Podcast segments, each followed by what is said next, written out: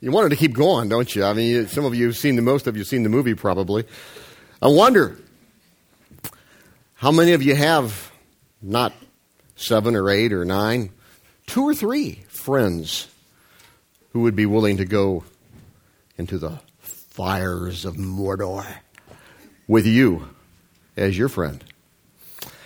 How many friends do you have that would fight evil? And uh, for those of you who haven't seen the movie, it's in the form of orcs. Ugly, demonic, nasty looking things. Terrible. Which I think probably represents some of the things we deal with in life. Which is well, I love that clip, and it just it just really gives us an impression and an understanding of what we're talking about. I can get by with a little help from my friends. And in the song, he talks, and you, gosh, that was great, guys.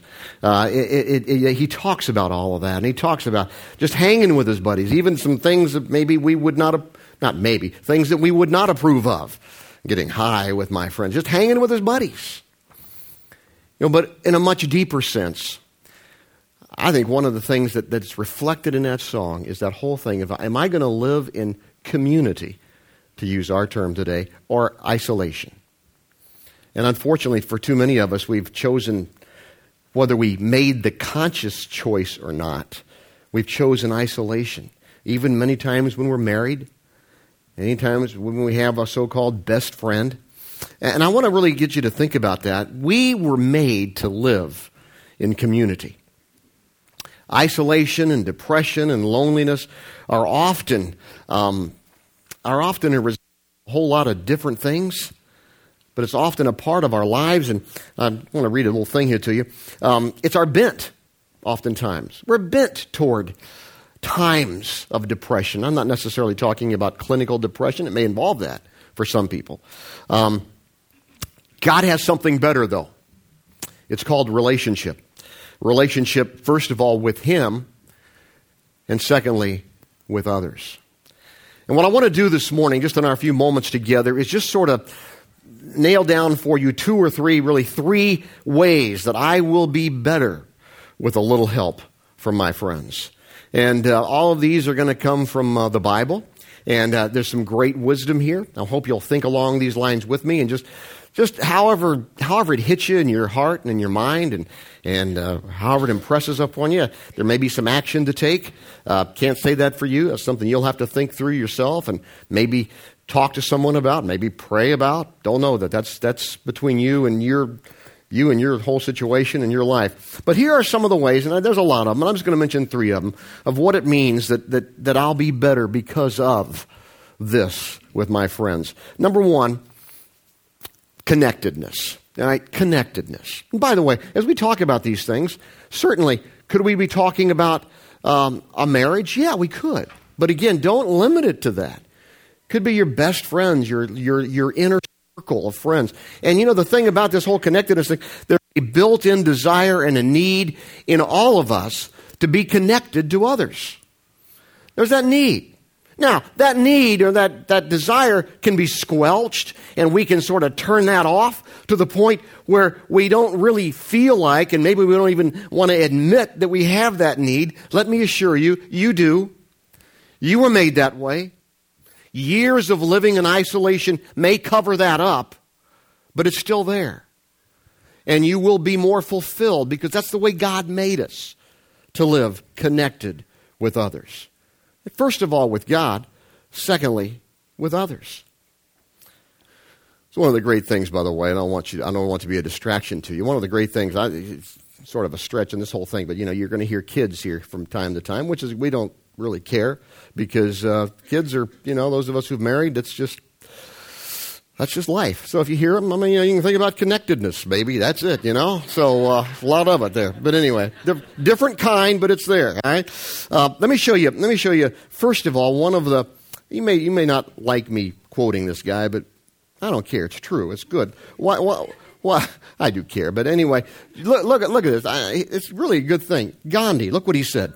The test of friendship is assistance in adversity, and that too, unconditional assistance. Wow. I don't care who said that. That's good. That's true. Gandhi had a lot of good things to say, actually. Um, like to have worked with him a little bit on his theology, but that's a different deal, okay? Um, I mean, think about that. Think about that. Unconditional assistance. You know, we've said this, I've said this, you've said this probably, or something like this. You go through hard times, you find out who your friends are. And sometimes you're surprised at who's not there, and you're often surprised at who is there. I have been more than once in my life. And uh, so that's what that's that whole thing of that whole friendship, that little help from my friends type of thing. The Bible gives us even, I think, an even more clear view of this whole thing, and it's from the book of Ecclesiastes. And just follow along with me. I have this for you. Ecclesiastes chapter 4 Two are better than one because they have a good return for their work. If one falls down, his friend can help him up. But pity the man who falls and no one and has no one to help him up. Also, if two lie down together, they will keep warm. You say, mm, yeah, just stay with it. But, but, but, but how, how can one keep warm alone? Though one may be overpowered, two can defend themselves. A cord of three strands is not quickly broken.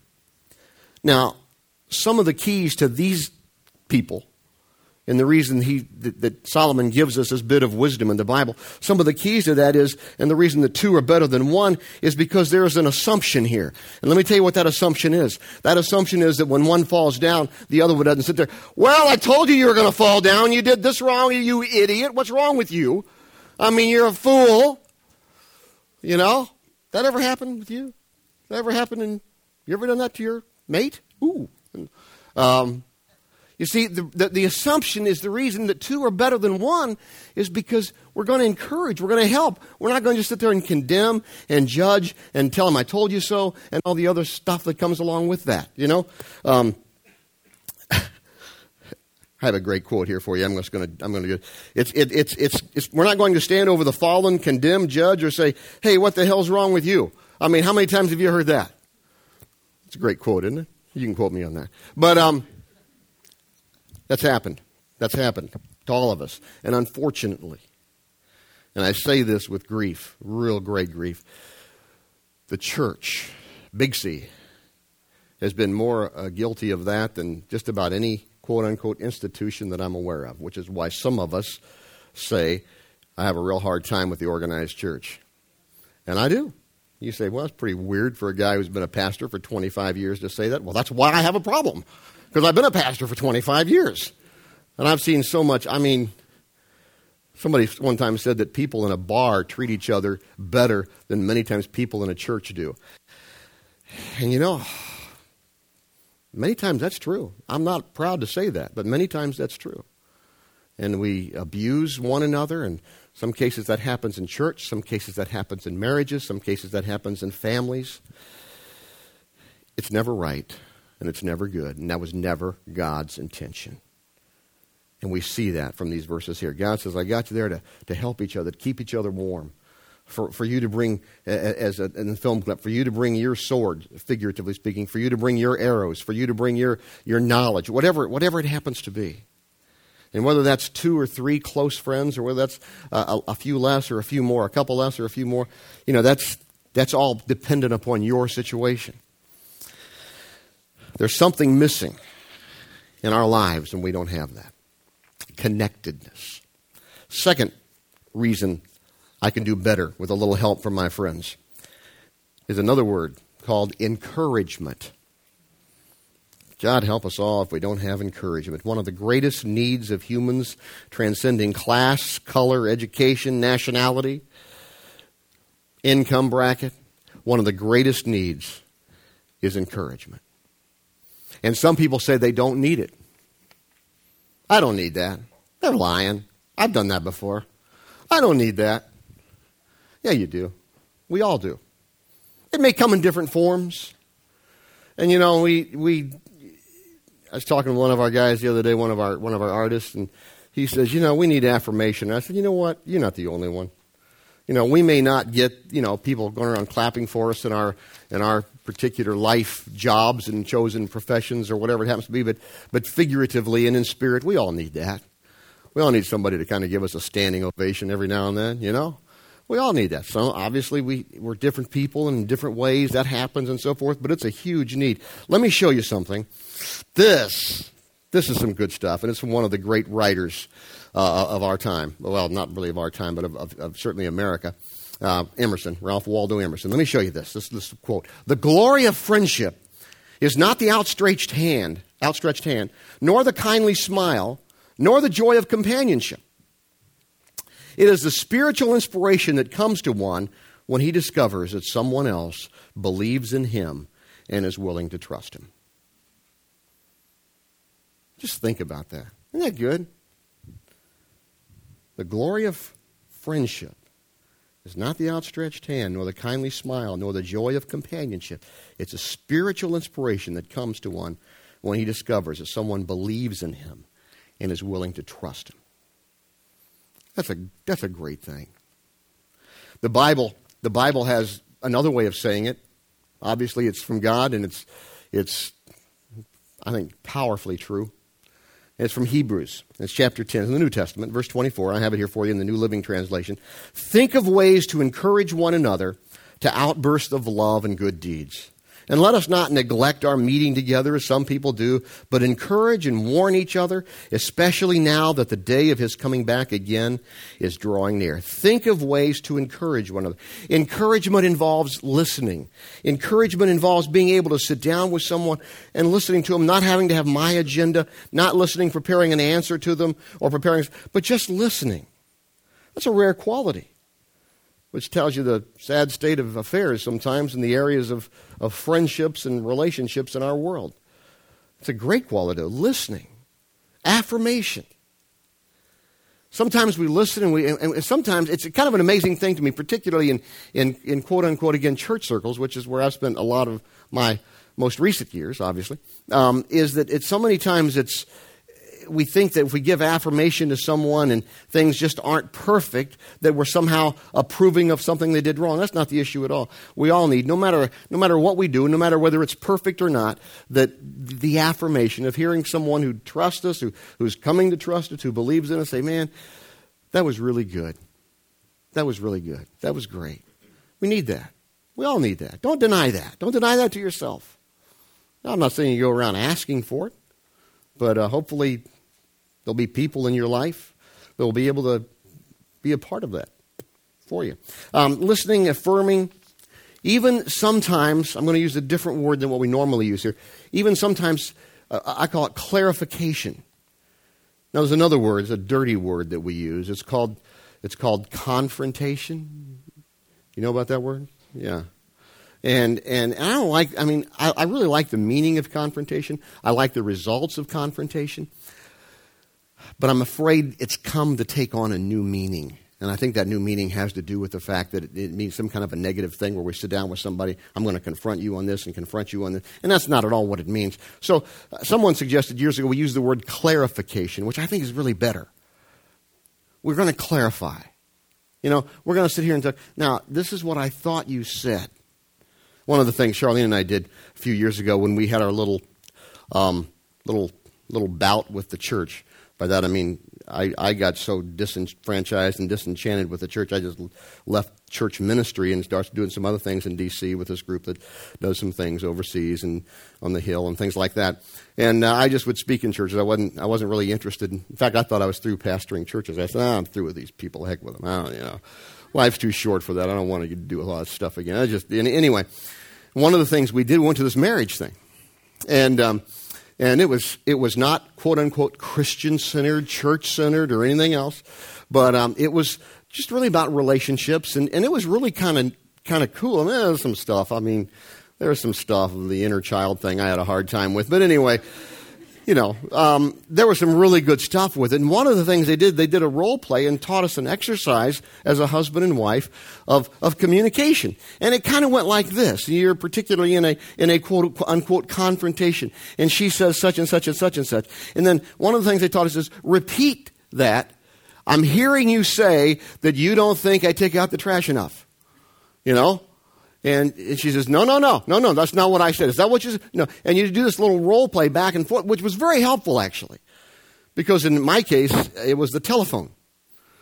And the fact that I would be in the middle of a conversation with Charlene and, and the phone would ring, I'd say, Excuse me, boom, hey, what you need? Okay. You know, I don't know if anybody else has that problem or not, but I mean, I, and, and of course, that was really, well, cell phones were just becoming more and more popular at that point. So, so anyway, we, we, we did this whole thing, but here's what's cool about that. There was a whole bunch of clarification. We didn't call it confrontation, but that's what it was. It needed to happen. It needed to be cleared up. Some things needed to be said on both sides. Here's what that here's what I think of when that happens. And it was really a healing thing for us and our relationship and so forth. Those kinds of things need to happen. Yes, in marriages, absolutely. But in other places too. Friends misunderstand each other. Business, business associates sometimes need to sit down and say, wait a minute here, let's, let's talk about this. Here's what I'm hearing. Is that, is that what you're saying? Instead of, as I mentioned last week, instead of just calling each other liar all the time, because that may not be the case at all. So um, that's part of the whole thing. When we talk about encouragement, it involves listening, it involves affirmation, it involves clarifying. That's encouraging to get things clarified and we understand each other, even if we don't totally agree, to be able to understand that. So, there you go. That's the first thing is we talk about. we talk about this, this connectedness. Second thing is encouragement. Third thing is sharpness. This is really good. Now, this is one of my favorite ones because let me show you the verse. Um, Proverbs 27 17. As iron sharpens iron, so one man, anthropos, man or woman, um, sharpens another. You say, boy, that's really good. Is that written in New Jersey? No, that was written, I mean, it could have, couldn't it? You know, when you think about that. What does that mean, sharpness? It's the sharpening through dialogue, arguing, if you want to call it that, differences. You know, I never have understood why we always want to have people around us that agree with us on everything. I mean, what's that? That's what I mentioned last week. I mean, the idiot that said, you know, you don't want to talk about religion and politics. Oh, great. I don't want to talk about the Yankees these days, right now. I mean, you know, um, not right now. Give me, give me another month or two, and I'll be okay. But still getting over that thing. But, but, uh, but I mean, that's the whole thing. Sharpness means we can sit there and we can disagree and we can question. And we can say, well, what about this and what about that? That's, that's how you get fine tuned. That's why that's why I might read the New York Times and the Wall Street Journal, if you catch my drift. Okay? You get two totally different viewpoints. And of course, if I want to read something to agree with the Times, I'll just look up the National Enquirer. But anyway, it's the. Uh, sorry. Sorry, I just had to throw that in. Uh, threw that in for my dim friends, okay? Um, love you guys, okay? Um, Sharpness. You're getting sharpened, aren't you? Yeah. So I didn't come to church for that. Um, two, two, uh, three, three T's here. I got. I don't normally do this, but I thought I'd do this just for fun. Uh, sharpness involves three T's: trust. You got to trust each other. You got to believe that person cares about you before you get into some kind of a argument with friction and maybe a little heat. And you and you got it takes time the second. And the third one really could be fourth and fifth. You, you can't be afraid to go toe to toe. You can't be afraid to just kind of, in a loving, gracious, kind way, get in each other's face. That takes trust. That takes time. Let's don't jump. Let's don't jumpstart that because that will that will fracture relationships, and you know that. That takes, in some cases, for depending on the person, lots of time and lots of trust. But don't miss that part. I mean, that's, that's huge. Okay. These are the benefits. The ways that I'll, I'll be better with a little help from my friends. And then here comes the question that, that might come to you as we think through this. How do I get, how do I find people like that in my life? People who will help me struggle with the orcs of the world, the evil of the world. Whether somebody else causes it, whether I cause it, whether nobody causes it. How do I find people like that? Go to Penn Station and hold out a sign, needed friend? You know? May work. I don't know. I don't know that I would try that. Probably about the only thing I haven't seen at Penn Station. But, uh, but who knows? Um, and, and here's, here's the hard part. Here's the touchy part. Here's how you do this you ask God to make you into this kind of person and friend. You ask God to do that in your heart and in your life. Um, a, re- a person in a relationship with God will always be more tuned in to a relationship with others. And you know what? Um, it's work. I'm reminded, if you saw the first debate, I saw it sort of chided on Saturday Night Live when the president, by all accounts, right and left, uh, didn't particularly look sharp. And he was talking about the job of presidency, and he kept saying, It's hard work. It's hard work. it's hard work. Bless his heart. I mean, it's hard work. And you know, I saw the thing on Saturday Night Live, and it was so funny because it's hard work. You got to come in on Saturday. You got to come in on Sunday. It's hard work. yeah, it is. But you know what? The presidency is not the only thing that's hard work. Relationships are hard work, and we have to be intentional about about avoiding isolation. It, it's it's work sometimes. Last night, I, I, we, we, do this thing. I, would say a real quick story.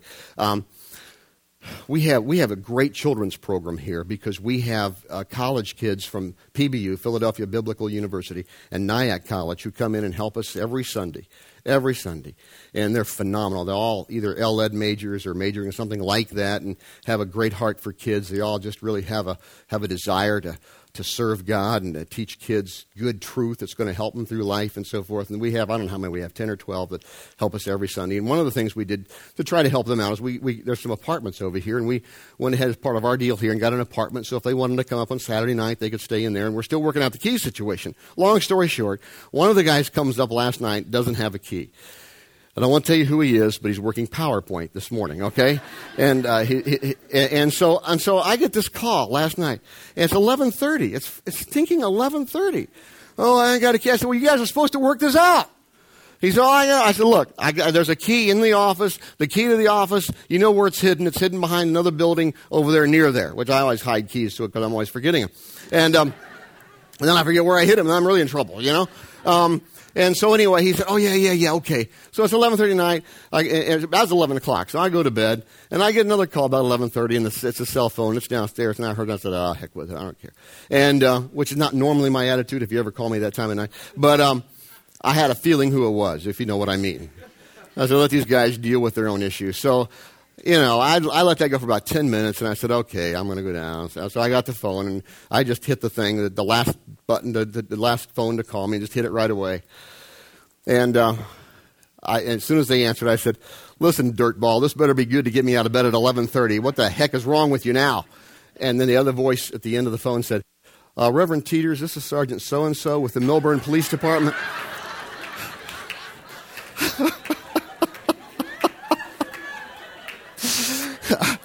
And I, I, I, so, I said, I said, you got to be kidding me. He says, no, sir. and uh, thank you, thank you.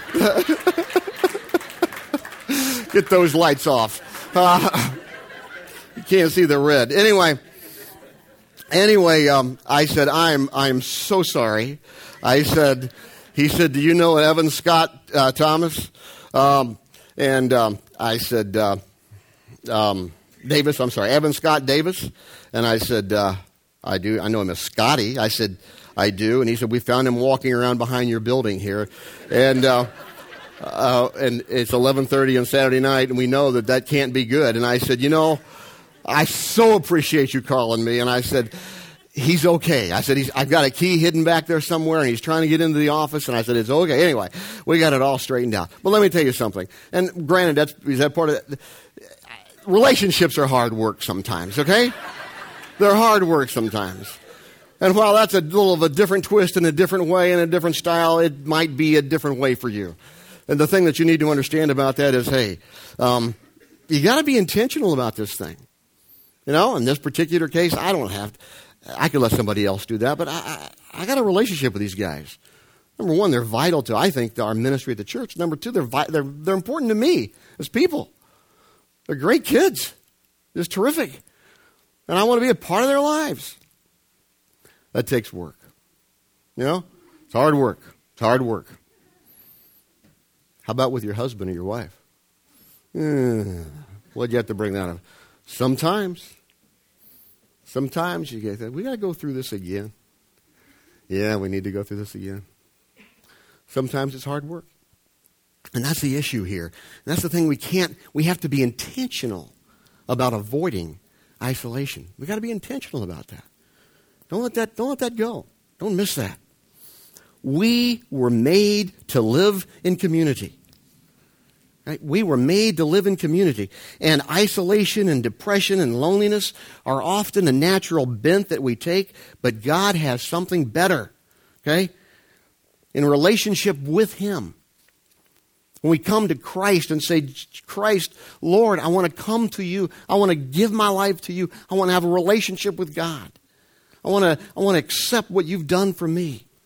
I want to accept your forgiveness and your grace. And I want to become the person that you want me to become. And I want to take that to others. See, that's what it comes down to. It begins with a relationship with God through Christ and is carried out with people that God puts in our path, whoever that might be. And you say, you know, that's a lot of work. That's a lot of good stuff there, Rich. I'm not sure that I really care. I'm not sure I want to do that. I've done pretty good in my life without really getting too far into that. Let me, uh, in just a minute, I want to show you something. Just, uh, I want to just read it with you and get you to look at it with me, and then we're just going to you're going to stop and pray. But uh, I, I think it summarizes everything that we've been talking about here. All right, and I want you to see this. C.S. Lewis said this. Here it is.